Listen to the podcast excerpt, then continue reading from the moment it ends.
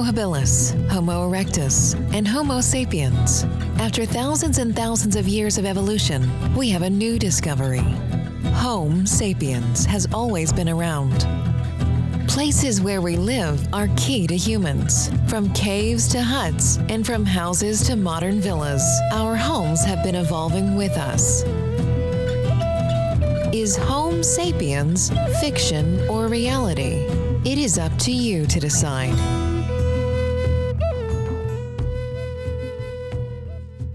Okay, good morning, and uh, we are really happy to be back. And today, in our issue uh, of the podcast, we are going to be talking about women. Uh, what problems women might face when they are applying for housing, when they want to get housing, uh, what are the things uh, that they face when they are trying to resolve their housing problems. And I'm really happy to introduce our guest today. It's Fungai Mukora. Uh, Fungai is heading our Habitat for Humanity Lesotho program. So, welcome, Fungai. Thank you, Katya. And uh, Fungai, uh, we are having this conversation about women and different problems that women might face when they access housing. Um, can you explain, maybe just to start our conversation, how is it possible? How customs and laws can forbid certain groups uh, from owning land or owning housing? How does it happen? Why women might be discriminated? I'll start off by saying land is acquired through allocation, or you purchase it on the market, or you inherit the land from the family. Um, Lesotho is a patriarchal society uh, which is reflected in the laws and the cultural practices. By patriarchal, I mean the decision making institutions responsible for resource allocation and justice are male biased. Um, the customary laws are also patrilineal, that is, um, inheritance is based on the male lineage. And they're also patrilocal, uh, that is, married couples live in their husband's villages or town. Uh, uh Fungai, just maybe to uh, explain a little bit. So, patriarchal, patrilocal, so it means basically that men, um, so the, the land or the house or anything that the family owns is passed from male to male, from man to man, and not from man to a woman. That's exactly what happens. Um, free land in Lesotho is allocated to the mar- married male members of the community for the subsistence of their family livelihoods. And um, a woman is actually considered as a minor dependent on the husband. And um, in addition, land and property inheritance systems favored uh, the firstborn son, whilst the woman and girl child were marginalized.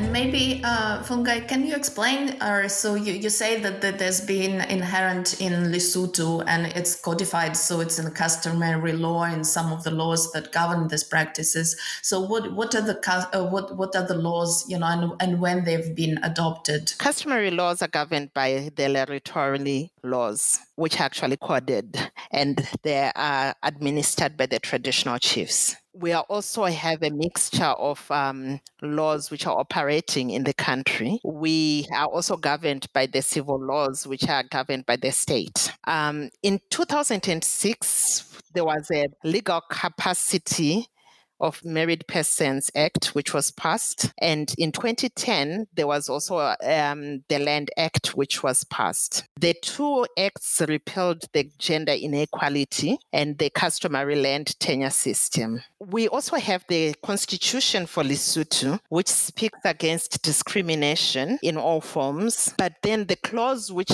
actually speaks about discrimination goes on to exempt customary laws from the clause. Yet you find that uh, customary laws are the ones which are um, discriminating women. And uh, how can women be discriminated in land ownership? Maybe you can give some examples of that. Um, women are often discriminated when the decisions for family inheritance are being made and when their marital status changes. That is when they get married or when they are divorced or when there is death of a spouse. Even for the, those who are married under civil marriage, when it comes to custom when it comes to inheritance issues they are discriminated uh, as the families tend to default to customary laws. Unfortunately traditionally we never documented marriage processes as that was an oral process which was a negotiation between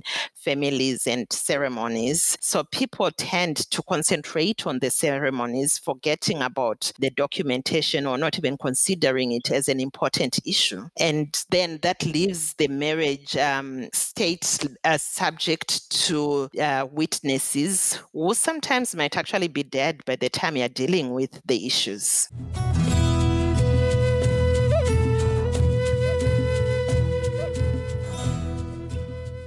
Unfortunately, the marriage institution in Lesotho is also very unstable due to high gender based violence, high prevalence of HIV and AIDS, and also high migration because um, you find that. Um, quite a lot of couples. One is living in the rural areas and one is living in the urban areas, or one is living in Lesotho and um, the spouse is living in South Africa where they are working. What then happens is women are abandoned by the male immigrants and uh, they then live with another woman wherever they are working. Women themselves have also internalized the patriarchy culture, such that when you ask a woman to register their property, even when their men, when the husband is absent, they go on to register their property in the husband's name only. For those who have issued out wills, studies have shown that wills which have left the property inheritance to wives or the girl child are often contested. Chiefs have also undermined the Land Act, which was recently passed, because they, they've continued to issue the Form Cs and backdating them so that they recognize the land ownership in the man's name only. I see. It, it's a really very complicated system, as you explained it, Fungai. So I, I'm, I'm sure it's very difficult, especially for women, to understand what needs to be done and how things need to be done. And um, I'm trying to understand. Um, so, why would someone evict a woman from the house where she was living? So, why would it happen to a woman? Um, evictions normally happen when there is a change in the mar- state of the marriage. Um, that is when one divorces or when there's a death because there's no longer an existing relationship between the two couples the family feels that one a woman should not continue to stay in their village or their home they should return back to their matrimonial home evictions also happen when um, one is renting property and they lose their life source of livelihoods. And remember, as I explained earlier, women are often victims of gender based violence. And when that happens, one suffers from physical and mental challenges, which inhibit their capacity to defend their property rights. And in addition, there's also social stigma, which happens when women actually fight for their rights. So, what then happens is that women then um, do not fight for them so that they continue to be accepted in the family circles, in the community circles. Yes, I see. And so, uh, for women actually who have been evicted from their houses, they go back to the house where they were living before, basically to their parents or to, to their family, so that they can live there if they're evicted from the property of their husband. In most cases, that's what happened. I'll give you an example um, of a case which we actually dealt with. Clara a 70 year old woman divorced with her husband in a late age. She went back to her village with her daughter. And then uh, years later, her younger brother passed on. The widow to the young brother, Kang, then decided that um, she needed additional source of income and she rented out her matrimonial house and went back to the village where Clara was living. But as the widow to the only son and heir to the family estate, she felt that she was actually entitled to both the matrimonial home and the family home. So when she got to the village, she evicted Clara from the property. We found Clara wandering from one village to another when we got into the village. We spoke to the chief and we agreed with the chief that Kang needed to either rent a house for Clara or she should um, allow Clara to come back home because she did not respect the family traditions when you inherit property as traditionally, you are expected to also look after the family as the land is issued out for family subsistence, not for a single person. Okay, thank you, thank you, Fungai. I think uh, that makes it a little bit clear. So, and obviously, it's clear that it's it's a difficult issue and very difficult to deal with. And um, just uh, maybe a follow up question Can women do something to regain their land or their rights to the house? You mentioned, of course, uh, that there is stigma and um, some women prefer not to do that. But if a woman wants to do something, can she do something? Unfortunately, what happens is most women wait until there's a problem to address the issues. But what should be happen is um, they need to first of all ensure their marriages are properly documented.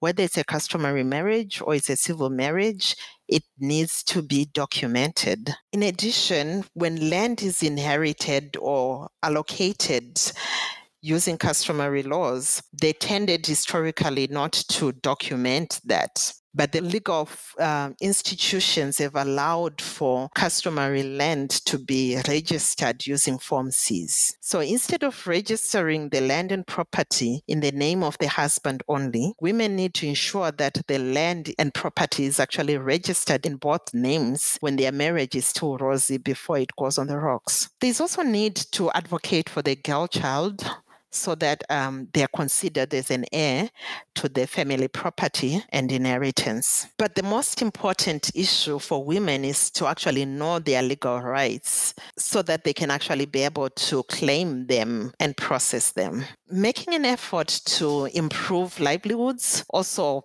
helps women because they can help they can be able to contribute one to the acquisition of property and secondly, it also improves their chances of inheriting property because they would have contributed to it. Or if they need to challenge the repressive practices, they will have the financial means to actually do it. Yes, I, I see. So if a woman has a source of income, if she works uh, and she has a salary or she does something and she earns money by doing that, so of course she has a say and then she can uh, claim some of the part uh, from the marital property that they might have. Um, I think it's very common in, in many places. Uh, but just maybe to dwell a little bit on what you just said uh, Guy, um, I, I, think from what I'm hearing, it seems that um, uh, I'm trying to understand. So this gender discrimination uh, that is happening, it's happening not because the laws are complicated or regulations are difficult, but maybe it's more because women are not aware of some of the rights and some of the processes they need to follow um, when they are entering into marriage, when they are buying property in the in their marital status. Um, is it really so? It's a combination of the two, and maybe a little bit more. Decision making is rather complex because it's informed by history, by beliefs, interests, and norms and laws. It's not necessarily just informed by laws only. Lesotho has a plural legal system and customs such that such as the laws of the Lerotholi, the civil laws, the international community laws, and um, the church plays a, a big role in their customs. So the way a case is actually addressed depends on which system has informed their decision making and has been used to address the case. In addition to that, um, you find that uh, dispute resolution institutions have actually been overwhelmed by the inheritance related conflicts, which has resulted in a backlog and long delays. So even if you want to go the legal way, sometimes your case end up sitting in the courts for many months. And most women end up going back to the traditional courts, which are not really favorable for women. So it's it's a combination of a number of things. It's not just um, it's not a straight-jacketed issue. Mm-hmm. Yes, I see. It's it's very difficult uh, to decide what to do in this situation, and also to understand what needs to be done.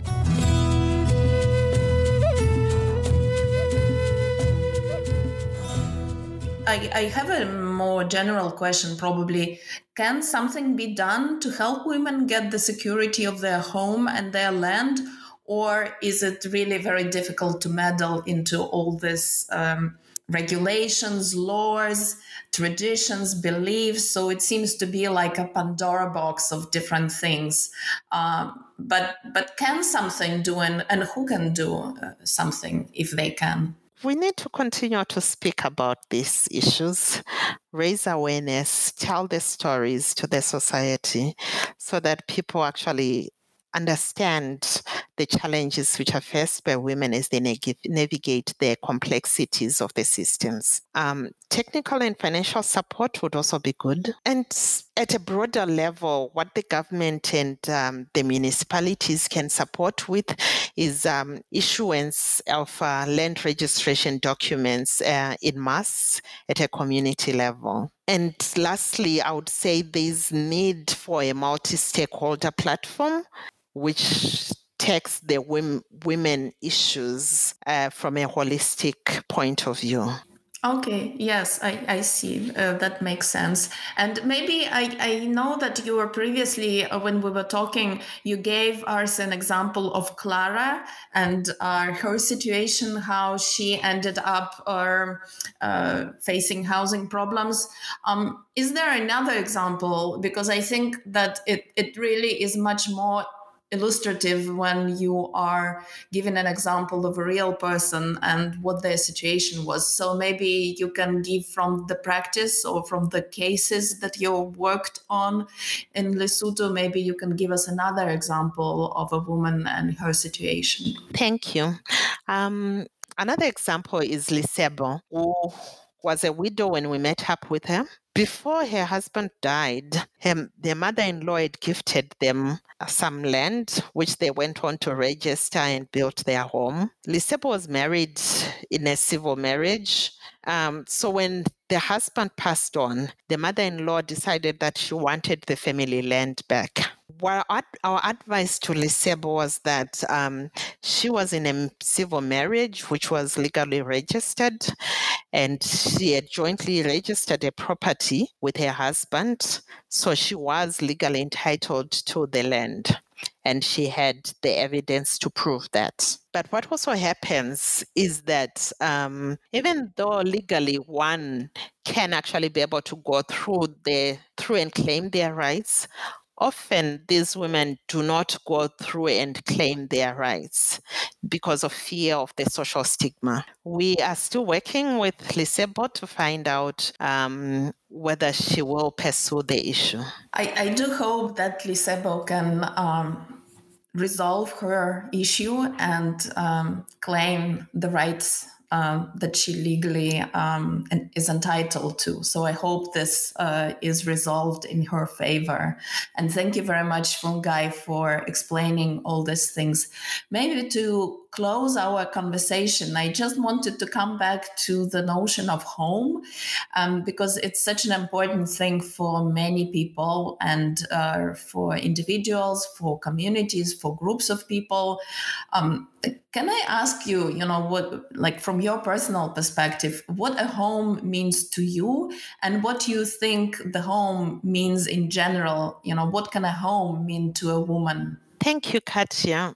Um, I grew up in rural Zimbabwe, and um, growing up, I just took having a home for granted. My perspective actually completely changed when I moved to Harare and suddenly realized that um, the money which I was earning as I started working when I was still in college was um, the bulk of it was going to pay for my rent and even for that, it was actually a challenge to get um, just a room to rent as a as a girl child because um, society frowns upon women living on their own when they're still single. And added to that was the complexity of um, the state of the housing in the country, where the houses, most houses which are affordable, are actually quite dilapidated and um, the sanitation facilities were never designed to cater for multiple households. It's funny that um, the issues of sanitation still have impact my decision making when it comes to purchasing a house up to this day. Because when I look at a house, the first thing I look for is how is the bathroom like?